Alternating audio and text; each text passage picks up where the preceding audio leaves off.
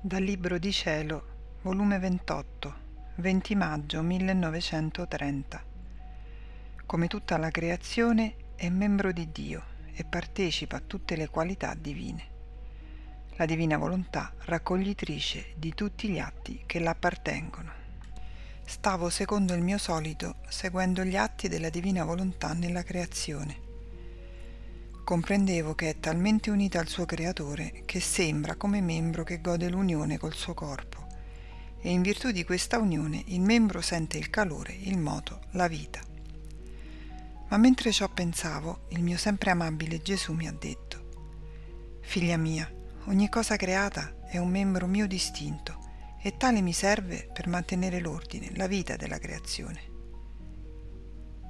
Di esso mi servo ora per far uso della misericordia, ora della mia potenza e ora della mia giustizia, molto più che stando la creazione immersa nella mia divina volontà, non si può muovere né operare se il mio fiat divino non gli dà il moto né l'attitudine di operare. Ora come la creazione, così la creatura è membro di Dio e fino a tanto che resta unita con Dio, partecipa a tutte le qualità di Dio come un membro attaccato al corpo partecipa della circolazione del sangue, del calore, del moto del medesimo corpo. Ma chi mantiene questa unione salda, permanente, in pieno vigore di questo membro che è la creatura attaccata al suo creatore? La mia divina volontà. Essa è vincolo di unione e comunicazione di calore e di moto, in modo da far sentire ad ogni moto la vita del suo creatore. E più che sangue, mette in circolazione con questo membro la santità divina, la forza, l'amore, la bontà, insomma tutte le qualità del suo creatore. Ma se non c'è la mia volontà, sarà un membro distaccato nel quale non può fluire la comunicazione del corpo e se apparentemente sembra unito, sarà come un membro paralizzato che vive a stento, senza moto, e al capo divino sarà di fastidio e di dolore tenere un membro e a non potere comunicare il bene della sua vita. Dopo ciò ha soggiunto, Figlia mia, la mia divina volontà è raccoglitrice di tutto ciò che le appartiene.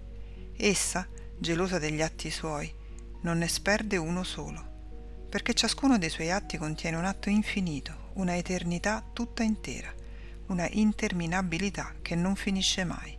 Quindi sono atti non soggetti a sperdersi, e quando il mio fiat forma i suoi atti, è tanto l'amore, la gelosia dell'atto suo, che se lo tiene nel suo grembo di luce come gloria e trionfo della potenza del suo operato. Ora quando l'anima vive nella mia divina volontà e racchiude in essa gli atti suoi, diventa un atto di volontà divina e allora ripete per sé tutti gli atti che fa la divina volontà e le dà la gloria, e contraccambio dei suoi atti divini. E oh come si sente il mio fiat divino trionfante di questa creatura e trova in lei un atto puro di sua volontà e si fa raccoglitore di tutto ciò che può fare questa creatura. Non sperde neppure un respiro, perché in tutto trova la sua volontà operante. Ciò le basta per avere atti degni di essa e l'ama tanto che la tiene tutta nel suo grembo di luce, per darle la vita continua del suo volere e ricevere il contraccambio. Perciò, figlia mia, sii attenta a ricevere questa vita di volontà divina, per poter dire vita di volontà divina mi dai e vita di volontà divina ti do.